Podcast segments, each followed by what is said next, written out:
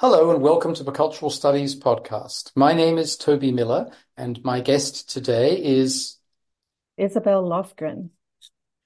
Isabel, hi. It's lovely to have you here.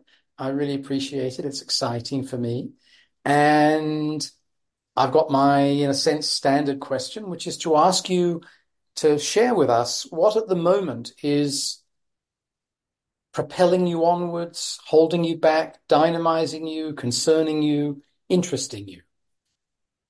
Well, this um, just very recently, I just launched a book, co-edited anthology about the January 8 Planalto riots in Brazil. Now, a lot of people might not know what January 8 is internationally, or they have heard about it but and also the name Planalto riots is not as uh, well known in the media. But basically, uh, we did a book, um, three researchers and myself, Paola Sartoretto, Lou Caffagni, and Gizele Martins. We edited an anthology with several articles recounting um, the events that led, both led to, during, and a little bit after uh, what happened in Brasilia on January 8th, 2023. So um, most so this uh, in fact the Brazilian political situation. I'm half Brazilian and half Swedish. I live in Sweden, but I write very much about Brazil even at a distance.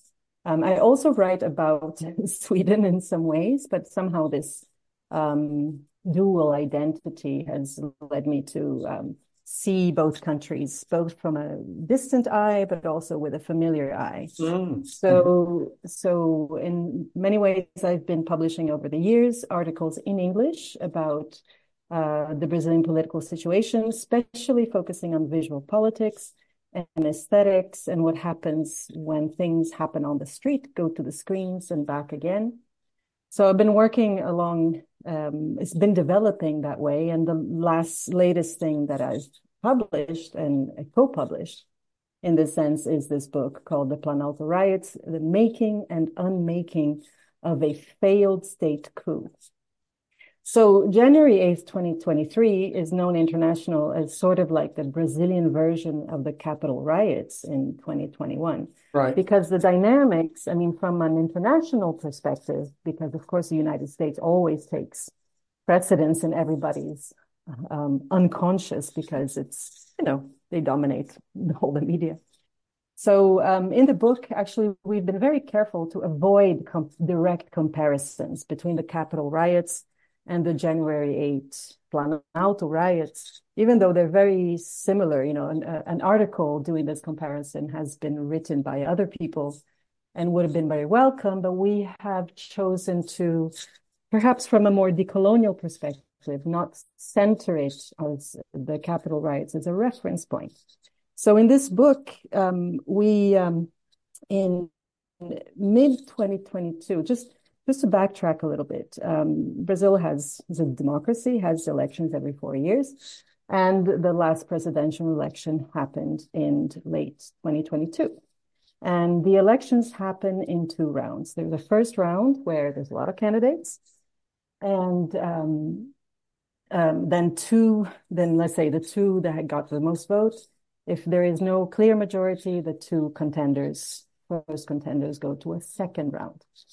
So of course, this gives um, opens the margin to a lot of exciting campaign politics. And of course, in between the election, uh, the winner being declared in the second round until the, the elected president takes office, there's also a few months in between. So in this book, we try to cover the period from what happened right at the elections up until uh, the new president taking oath. In this case, uh, Jair Bolsonaro was defeated, and Luiz Inácio Lula da Silva uh, started his third mandate. Right, he served two mandates in the 2010 in the 2000s from 2003 to 2010, and then he came back now and won this election.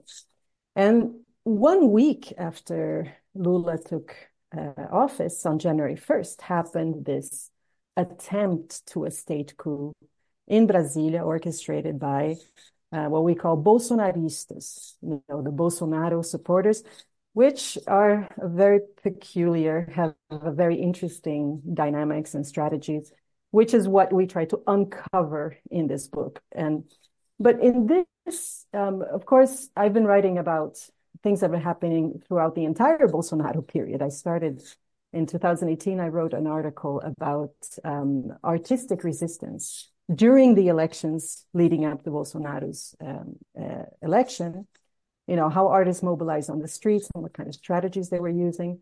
And um, through these very, very um, convoluted, confusing, very, um, um, where the rhetorics were completely dominated by the Bolsonaro far right view of the world, um, I've been writing also about memes in the context of this kind of like media warfare, this cultural war that um, has been named as such, you know, that marks this period.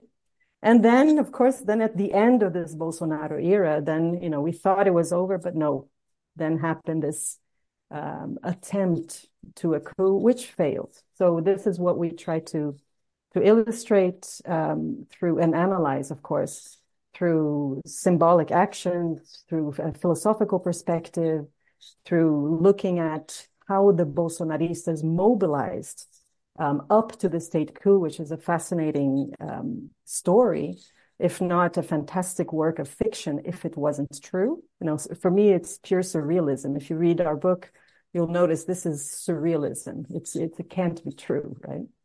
And then, of course, then what happened during the coup, there was a lot of vandalism, you know, like public property was vandalized, um, government buildings were invaded. In this sense, similar to the Capitol riots, right? Similar in form. But of course, there are symbolic, um, symbolic aspects that are, are quite distinct. And in this book, I particularly I wrote, I co-wrote an article with a researcher from um, a university in southern Brazil, the Federal University of Santa Maria, Viviane Borelli, and we wrote about a very curious episode that happened between the uh, declaration of that that Lula had won the election up until the coup itself, and there was this meme which is called the Truck Patriot meme, which was uh, internet sensation of the year. So I've been very interested in meme cultures as well because it's a kind of visual politics. Um, it's a, let's say a, a, genre of visuality that um, has still a lot to be written about and theorized. I mean, there's a lot of theories from the early 2000s, you know, from the outset of the internet with YouTube and all that. But of course, with the far right rhetorics, there has been a kind of um, I would not necessarily an appropriation, but you know, both the left and the right they mean, right? So so this is a very interesting genre. And um, one reason why we chose to write about this meme specifically is because it's so absurd and so interesting is that it was right after the election. Uh, it was the meme that made Brazil laugh again after four years of Bolsonaro, you know, of being hammered every day with, you know, this, this, this rhetorics, this social media warfare, you know, this promoting of worldviews that are misogynistic and, you know, shocking, uh, one shock per day. Then something very curious happens that sort of tips over the balance to, um, let's say the left or the anti-Bolsonaro supporters or the non-Bolsonaro supporters that finally we had there was a a, um, a moment where um, there was an upper hand in the social media warfare. So, and this is also very emblematic of what happened during this period. So, what happened was the following: Bolsonaristas they basically appropriated the Brazilian uh, football team shirt, you know, the yellow and and green uniform, as their Bolsonarista uniform, right? That means patriot. They call themselves patriots. So wearing the national flag colors during all these Bolsonaro years, sin manifestations has become a hallmark of, of this movement, right? This far right movement against what they say is the red color of the left, right? So there was a color, a chromatic warfare happening, which is very very distinctive, which you know, even when you saw drone shots of manifestations, you could clearly see from the air what groups were forming where. Yeah. Anyhow, um, right after the election results was announced, there was a massive um, road blockage. So all the truck drivers, well, not all, as we will see, not all, but most truck drivers in all of Brazil blocked roads. So they were highly organized, which is one of the articles describes this type of, you know, WhatsApp-based uh, movement organization they stopped started actually the blocking roads started already during the voting day right? But anyway this continued and uh, these uh, bolsonaro supporters started creating making camps encampments along the roads um, encouraging other truck drivers and others to join the movement. And also supporters bolsonaro supporters started camping in front of military headquarters. And they did this for over two months right and doing kind of flash mobs and all sorts of, um, you know, mediatic displays. And what they claimed all the time is that a coup would happen in 72 hours. Oh, don't worry, you know, okay, Bolsonaro lost this, but in 72 hours, there will be a coup.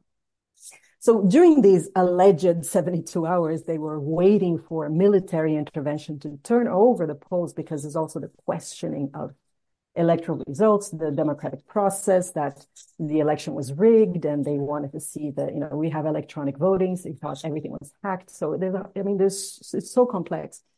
But at one point, one of these supporters along the roads, right? There was one truck that broke through the blockade that didn't want to participate in the blockade. Out comes a supporter wearing, um, wearing a yellow shirt and sort of clings to the front of a truck. And the truck just starts driving with this guy clinging on the truck. So this is immediately people started filming. The driver filmed from inside. People started filming from the road. He drove for 10 kilometers um, at reasonably high speed. Well, not fast enough that, that would, it would probably was dangerous for this uh, Bolsonaro supporter to hang there. In any case, this was very much filmed and immediately this started circulating on Twitter, on Instagram, on all social media, and it became an instant meme. So this is this is uh, the article that I write about the phenomenon of the truck patriot. And when you look at when we analyze the you know the types of um, expressions of Brazilian humor, right, Brazilian everyday humor, um, you know, the truck patriot was seen, you know, riding to the moon, riding through Paris, riding through the whole world.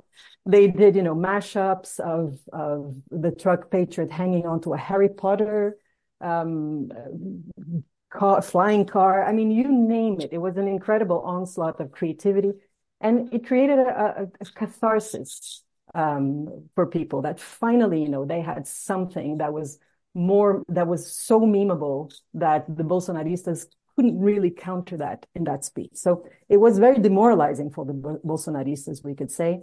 And it sort of, you know, tipped over the balance, at least in social media for a while. In the meantime, of course, the January 8th failed coup attempt happened.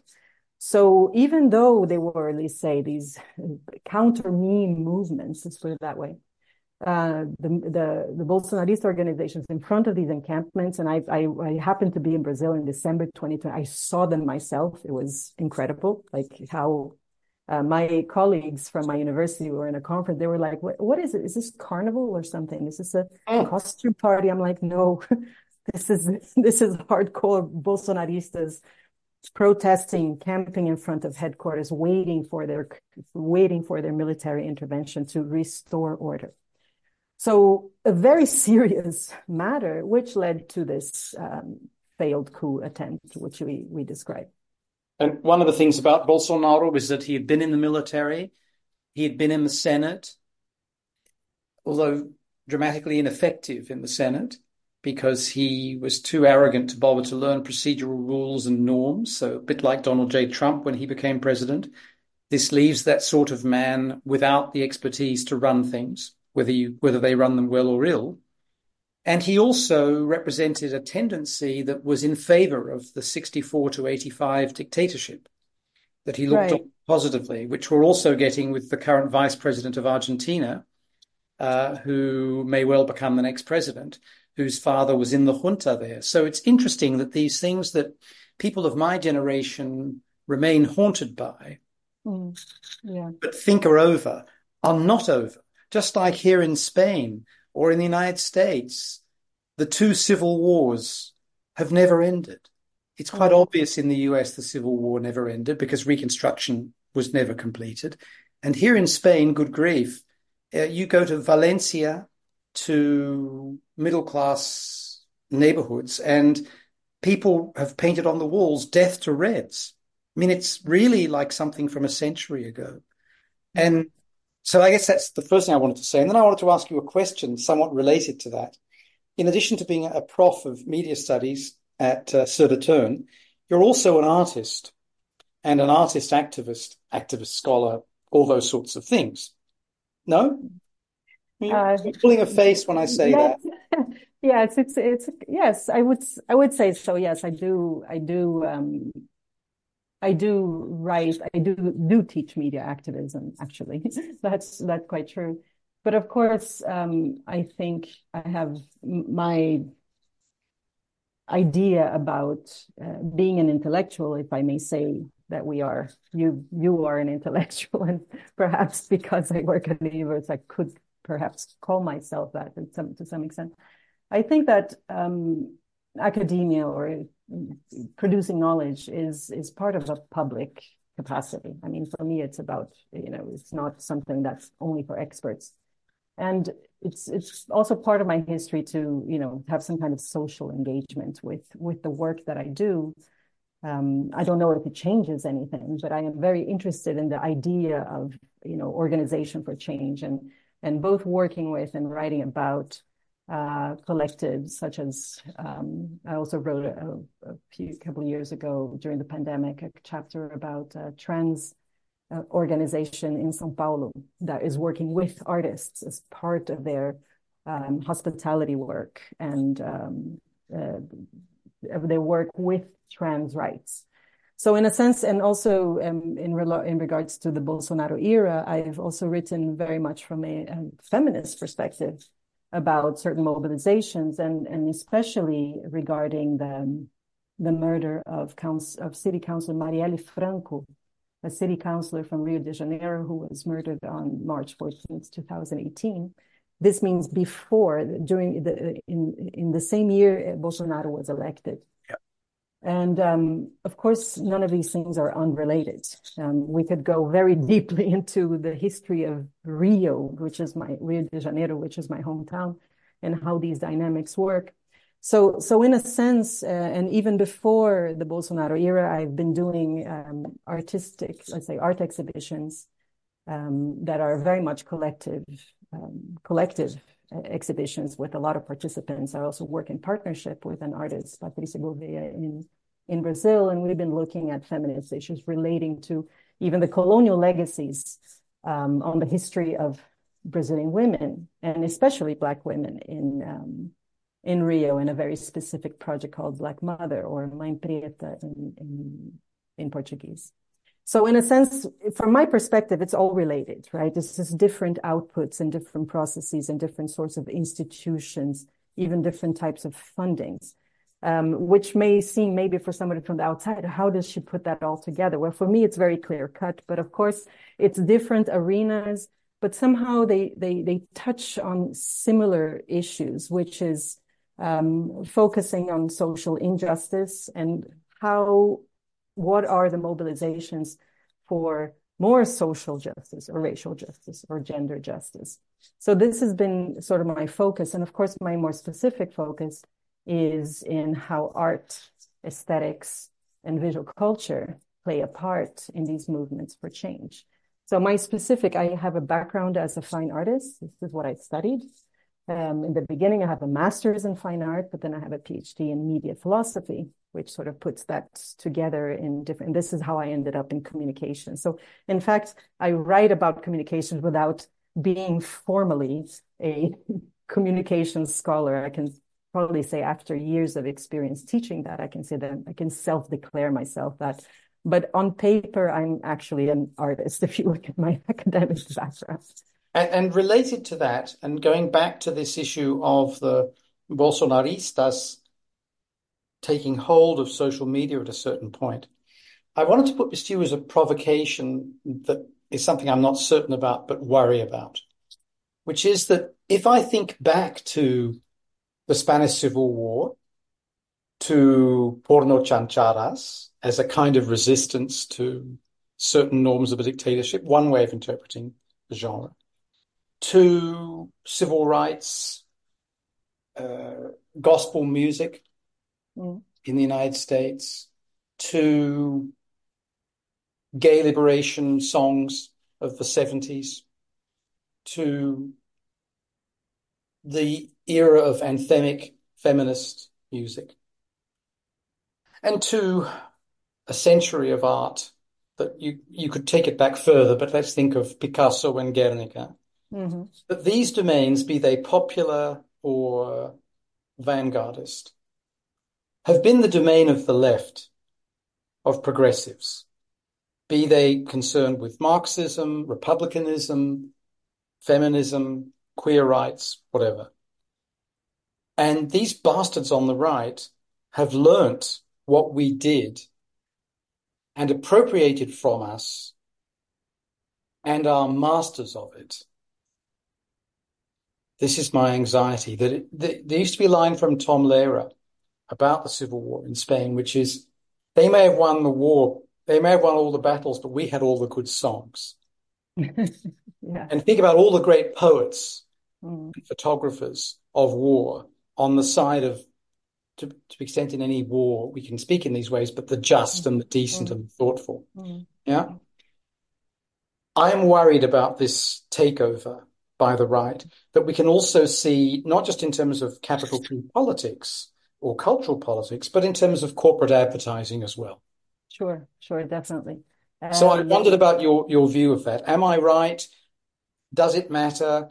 Is there a contest? What's going on, do you think? Yes, of course there is. I mean, there is, of course, uh, if you look at the situationists from the 60s, for example, right? Um, they came up with a range of strategies uh, that were used then as a counter I mean counter cultural movement, it's a cultural resistance. Yeah, yeah. And which, you know, of course, which which was a form of critique of hegemonical structures, right? Guy Debord was, you know, the Society of Spectacle about the uh, you know, the fact that, you know, everything, every, there's no social relations, there's only transactions, everything is mediated by a transaction. And then what is the response against that? You know, what are the artistic strategies that, that become a critique against that? Um, you know, the takeover of the city with corporatization, and then, you know, the idea that the vague terrain is found in those spaces in the city which are not um, co-opted for profit or for, um, and also from a class perspective, et cetera, et cetera, et cetera. And of course, they, they have a, a, very long lineage, you know, even those traditions go back to, uh, you know, Dadaist traditions, if you want to go that far back, which also respond to other things. So, so of course, the history of, of cultural resistance, at least from a Western perspective, um, is a series of, you know, ruptures, continuities and ruptures, all the kind of rupture, you know, trying to both critique uh, the mainstream or the hegemonization of the, you know, the, the, the hegemonic cultural codes, but also innovating in new forms and materials, right?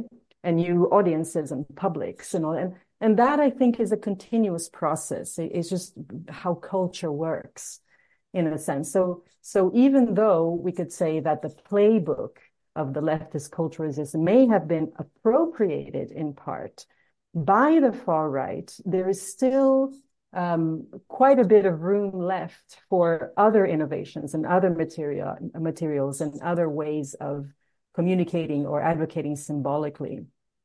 The thing is that today, these means by which cultural resistance is made is available to anyone, right? And of course, I think digitization has a part in this. For example, if you remember hacktivism, or the late 90s when you know the internet was still supposed to be free or at least we thought so that you know all these you know tactical media and all of this was very important very exciting. This was what inspired me to get into all of this in the in the way back when. But of course, tactical media in itself, you know, when seen from one perspective, can be deployed for certain ends of change and critique um, for um, you know, pertaining to a, a, a worldview which we consider democratic and open, open access, and you know, information should be free, whereas today everything is subscription based, blah blah blah. However, when these far right movements um, settle in in this modern form, they they rescue very old propaganda tactics, right? So it it, it has to do with propaganda as well. It's not just art and culture. It's when you know propaganda tactics, which are very much conflated with art and culture. If you look at uh, Nazi Germany in the 30s and Leni Riefenstahl, et cetera, et cetera, they are also conflated with cultural innovation, but from the other side, right? So, so of course, when these tactics tactics are all available to learn about, and they are, and when you know power shifts, it's in a way this shift. It's not surprising that certain tactics are appropriated and used against those that supposedly created it and were supposed to deploy it. So of course, this left the left with, what are we going to do now, right? So what happened, at least in the Bolsonaro years, is that the left took a defensive position, whereas the right had an offensive position. They had the upper hand in the media. They dominated the media discourse. Sort of their narratives dominated the media discourse, and also because they earned a lot of media power. So we can discuss, you know, for example, when I compare memes from the left and memes from the right in this article about um, uh, memes and uh, memes for solidarity or means from necropolitics in the case of the city council Marielle Franco. So you see that the memes, it still memes, but the, the left memes in one way and the right memes in another way, right? The aesthetics are different. Uh, the narratives are different and the purposes um, are for mobilization and change, uh, but the effects are very different, right? So, so in the far right, there is a tendency of, you know, the, okay, maybe the tactics may be similar, but the ends are very different, right? The far right has, you know, the purpose is to indoctrinate and uh, in a very destructive way. Of course, they don't see it that way, right?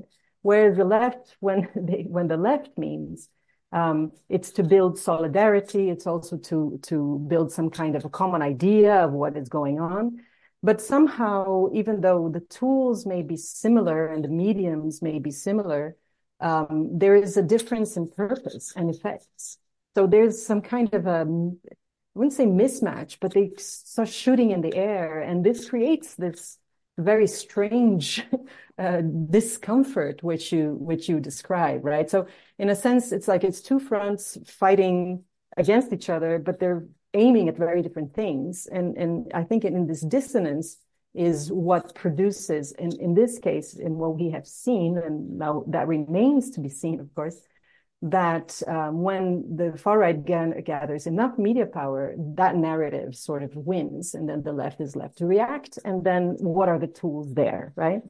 So uh, this is very well generally. Way, I, I think that's a brilliant description and analysis that helps me understand things a lot. One of the ironies here for me is that the left craps on all the time about the people and the voice of the people and we represent it and sovereignty doesn't function, but the street does, except of course when it doesn't, when the street is full of bigots. And the right, which goes on and on and on about the police force and the military, until the right decides that it doesn't like law and order, it doesn't like the courts, it doesn't like checks and balances, it actually doesn't like democracy. And there, there is a strange rejection of their their pasts. Uh, mm.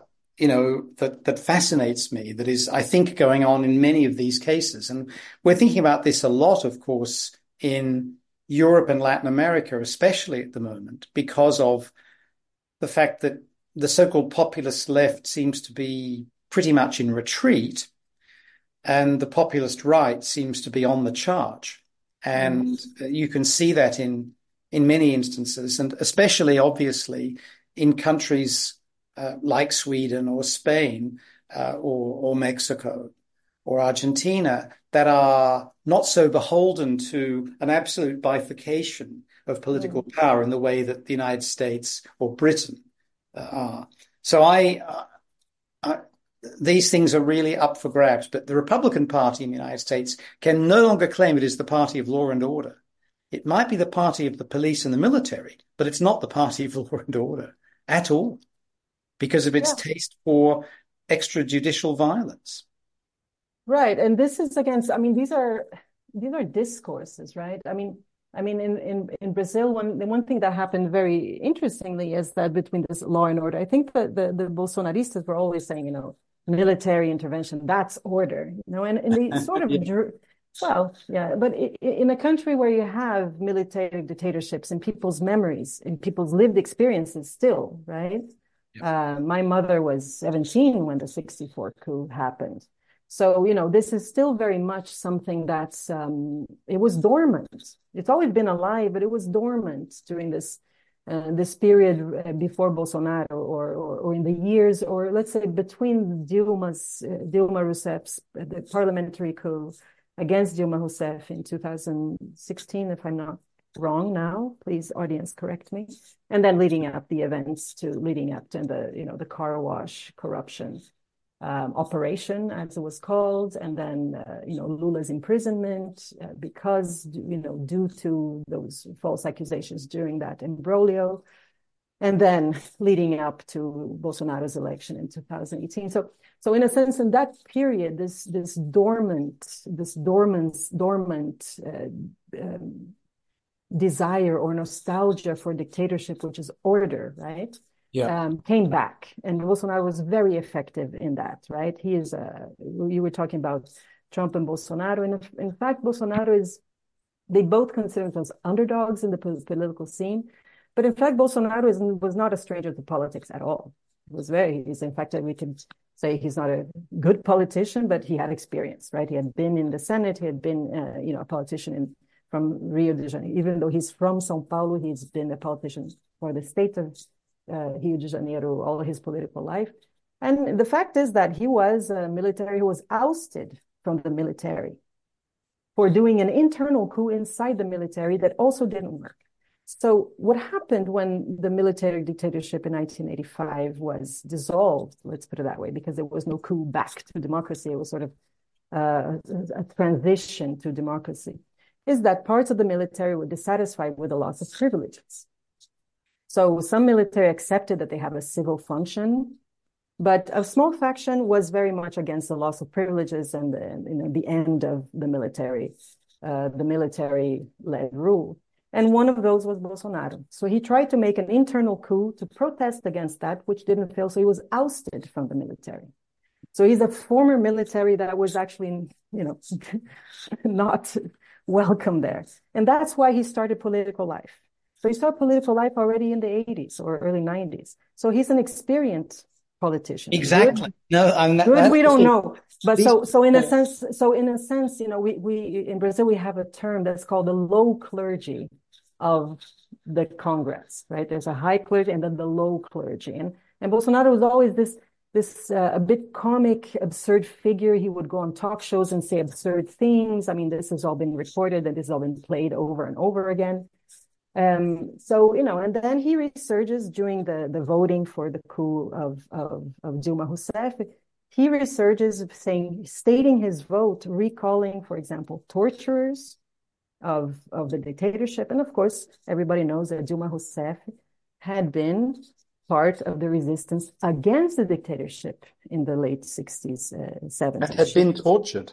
Yes, exactly. So, you know, this was really a blow below the belt that, and, but this sort of released, unleashed a mm. dormancy of this, you know, desire for, for dictatorship, which is it was there had been protests in Brazil since 2013, since some years prior, you know, claiming so so this whole thing in Brazil started actually 10 years ago. Not it was not just um, um, you know Bolsonaro. It was uh, started a bit before. And there was a small faction of people who came, oh, military dictatorship. In the beginning, in 2013, people were like, oh, these, who are these lunatics? But they started expanding. These ideas started expanding because it, it, it was very simple, right? The message was very simple. When you talk about, oh, democracy for the people, it's, it's it's a bit more complicated. People have to think a bit more and what is democracy and all that. So of course, this this far right, you know, very simplistic du dualism about oh, democracy, this democracy is very corrupt. Therefore, what is the best? Uh, what what works? Oh, the military have law and order, so we go for that. So of course, I'm simplifying, but somehow the narrative, the narrative goes goes in some ways goes goes that way.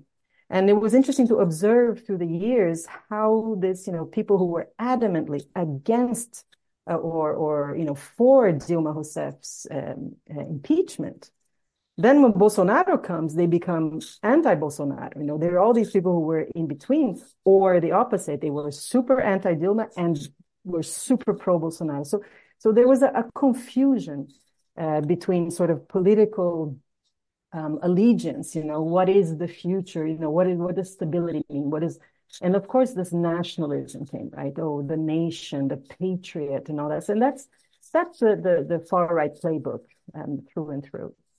So so it's this in in Brazil, of course, is super complex to explain um, to to uh, an audience who's not familiar with Brazil, but you know, Brazil is is a, a, solid democracy, we could say, institutionally speaking. So what happened back to this left and right, and who's who lost power, who gained power, and all of that. Mm. One very interesting thing that happened during the the the, the for the before the Bolsonaro election. I mean, the people who were supporting the leftist, leftist candidate, candidate Fernando Haddad from the Workers' Party, who was Lula's uh, nominee, because Lula couldn't run for office in that election. So what happened with this, you know, law and order, and who who has the who who has the the reason, right? The um, who has the rationality for a vision of the future.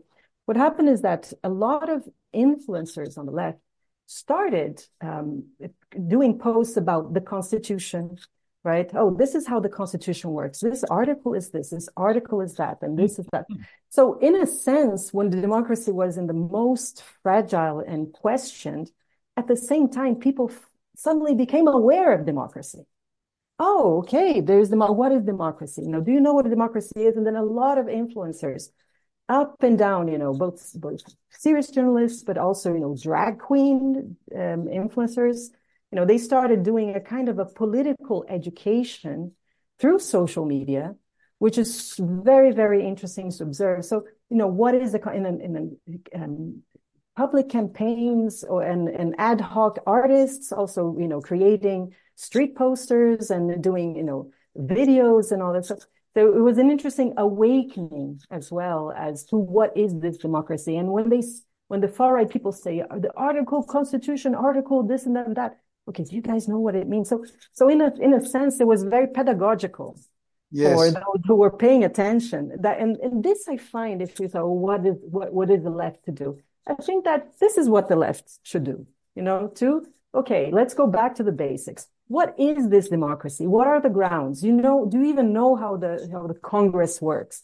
So when the far right says that um, the, the the electoral court has faked this and this, they're not correct because the Constitution says something completely different, uh, and so on and so forth. So so in a sense, the the left in its let's say reactive position also took on a pedagogical role to to its best to the best of its ability from you know, gra- a grassroots perspective to take on this more pedagogical function in order to empower people to make better choices, right? To understand what is the manipulation. And of course, in a country as vast as Brazil, the continental proportions, where, you know, not everybody reads the main newspapers, which are focused on the large cities. And even there, it's a small fraction. So, and you have everyone using WhatsApp. So people, you know, how do people get news? How do people learn about facts? They learn through social media. They learn through their uncles and aunts and the family and all that. So how do you, so, so understanding misinformation and disinformation is super, super important. And in our book, we actually have a couple of articles only about that, right? About that. Yeah. Prof, I have, I have one more question for you.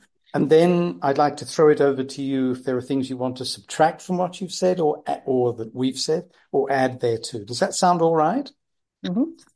Okay, so one of the other big themes in your work is migration. And this cuts through in part, I guess, your own biography. So I wondered if it's really a two-part question. You could tell us some of your concerns about the philosophy of migration, but also perhaps how that intersects with your own split experience, let's say. Mm, okay. Yeah. Uh, okay. So, so one of my concerns or like something I try to think about is, you know, the, the other, basically, you know, what is the place of the other? What is the voice of the other? Uh, so, so in, in, uh, in I'll make a shift from Brazil to Sweden, but it just, just to say that in, when I write about Brazil, I'm writing about, um, collectives and movements that are not hegemonic, right? So how do people mobilize from the streets to the screens and all that, or from um, feminist perspectives, or in my artistic work, uh, looking at the social history of Black motherhood in in Brazil, which is uh, which is a very interesting topic. Um, of course, very problematic. I'm a white woman, also researching these things, but in a sense, I feel that um, these are issues that uh, we all need to to tackle as as part of what does it mean to be a Brazilian citizen or or say that or, or what does it mean to be a Brazilian in general, right? Yeah. Um, so so the concern of the other is also a way for me to work on my own dilemmas, right? Because if I have a dilemma, maybe other people have it as well. That's that's the very basic starting point. But it's very important, I think, to analyze one's own position by looking at other positions. You know, so always to keep keep that in check. So one thing that I've, um, I, I cannot say that I am a migrant in Sweden, nor am I a migrant in Brazil because I'm dual nationality. So in a sense, I am not, um, but I do come from immigrant background in Brazil, like every other Brazilian has an immigrant, some diaspora, either African or or European or a mixture thereof, um, et cetera, et cetera. Um, of course, the indigenous people of Brazil are the origin, or the originary people. But even there, there are migrations. So in a sense, we are all results of migrations of some sort, either either in our own lived experiences or in the constitutions of, of our own backgrounds and families. But however, what I'm also, I'm always, I'm very interested in the notion of transit and, um, and I'm sorry, the notion of transit, right? Transit, how do you, sorry, yes, yes. How do you transit from one identity to another? Yes, yes. Um, and when I'm writing about trans collectives, you know, from one gender to another, right?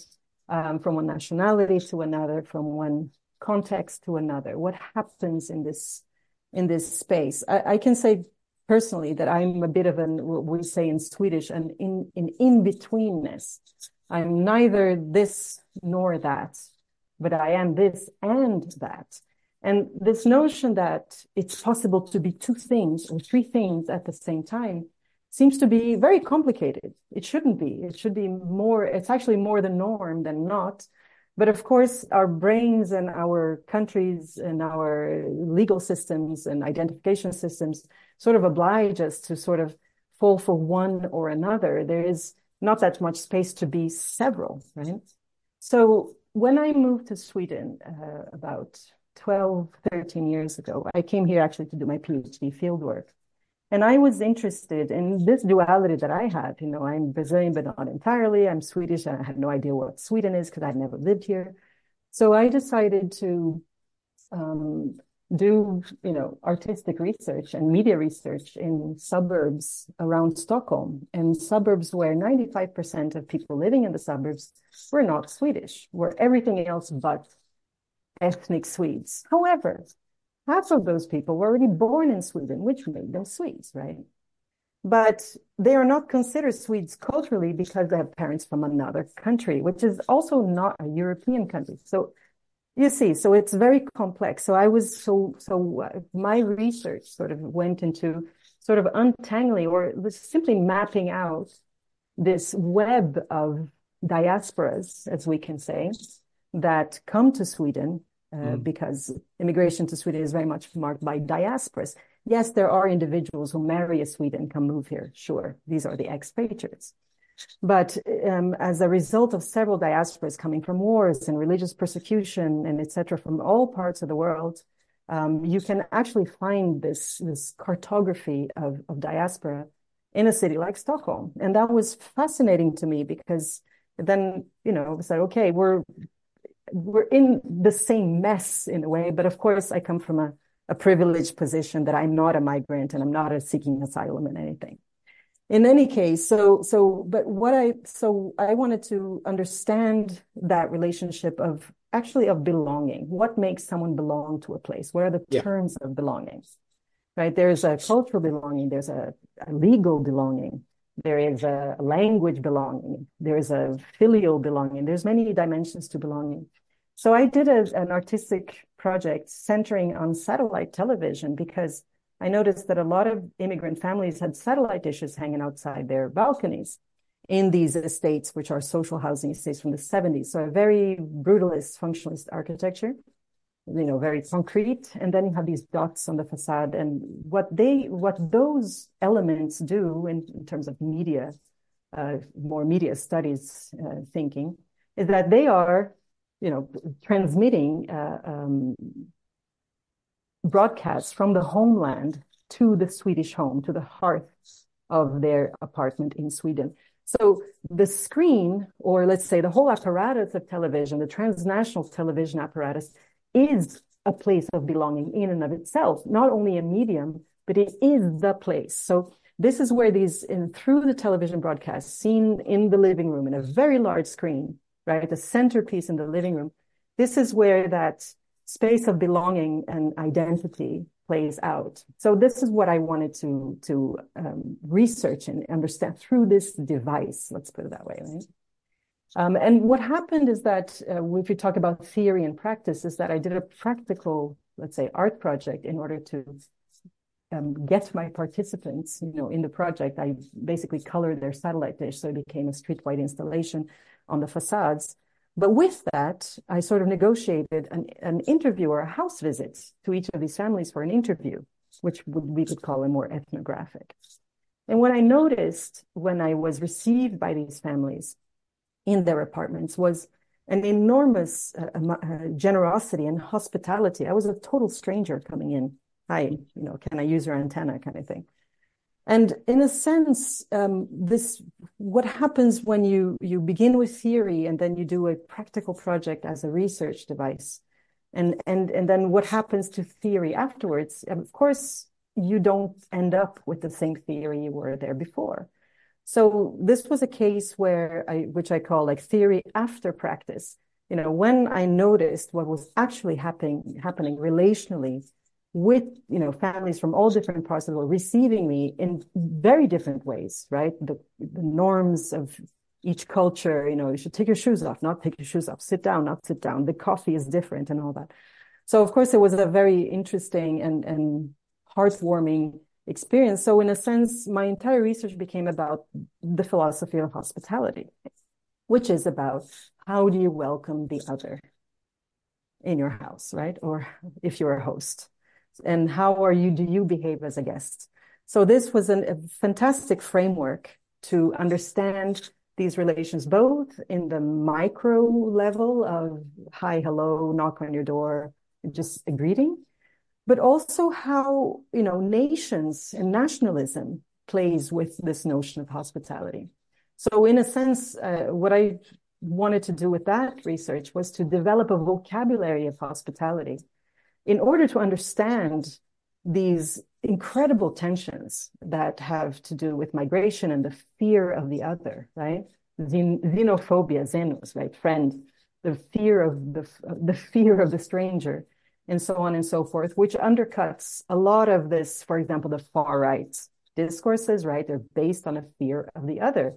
So they want to make everyone the same right? The far right, as you know, you're welcome. It doesn't matter your race. As long as you believe in this narrative, come on in, right? So, and it's, it's, of course, there's a white supremacism in the far right movement, but there are also people of color who also embrace far right ideologies. And a very, I, I wouldn't say about statistics, but, but what I'm trying to say is that, um, there there is a play on the fear of the other, either the other that is very different ethnically, racially, etc., or the other that thinks differently, that doesn't believe in your ideology. So so there is this very um, problematic. Um, I find that a lot of the roots of the of the far right movement are basically on you know the who is the other right? The other the woman is the other right? The the, the colored person is the other etc etc whereas um, from a feminist perspective it's always in defense of the other in defense of otherness in most feminisms at least. So in a sense so this is sort of what i've been been working with and um, and, this going back to me this is a way to sort out or to resolve a dilemma that it was okay to be of two different nations. They don't have to compete with each other. That there is instead of a or, they have to choose, that there is an and. And there is a, a, relief in that, that, yeah, I can be an artist and a media scholar. I can be Brazilian and Swedish. And maybe I can even be something else that's unrelated. And I think, and, or, you know, if you think of academic disciplines, why should we stick to one thing where there could be a combination, right? So the and the big insight was instead of or, and. So sometimes the insights are a, a preposition. Is that preposition? Yeah, prepositions. Mm, Prof. Isabel, we've got three or four minutes left. And in that time, I'd like to invite you, as I said, to add to what we've already discussed. If there are things we've missed or things where I've said something stupid, like porno chantadas were resistive or whatever it might be. I honestly don't know what you were referring to because in Brazil that would sort of opened uh, a channel. so so I will I, I will not add to that. I, I don't need, I don't know how to to to do that. But I wanted to add something else, which is about um, a sort of um, what I notice in the sort of a, a strength in the Brazilian culture is the notion of syncretism, where you know, where you can, for example, when the enslaved were forced converted, they appeared to um, worship the Catholic saints. But in fact, the Catholic saints behind them was an African deity with similar attributes. So in a sense, there is embedded in the Brazilian culture, which I've noticed in very many um, um, social movements, that there is this syncretic capacity of, of invention, of appropriating things that come from an oppressor or hegemonic system and turning them upside down and twisting them and creating a new meaning. And I think that this, this notion of transit that I was talking about sort of refers to that as well, is that meanings circulate and they change and transform. And depending on how they are performed, they can have, they can take different shapes and have different effects and meanings for, for both for who produces it and those who, who receive it. Beautifully put. And I think that is a remarkable quality. So thank you, Prof. It's been wonderful chatting to you. I always learn a lot from reading your work and looking at it. And I feel as though I've gotten a much more profound understanding, especially of Brazil than I had before um, today. And in fact, as you mentioned when we were discussing before we went on air, in the last 24 hours, I've had the privilege of recording conversations with you and Mauro Porto. And so my knowledge of Brazil has, mm. has increased massively.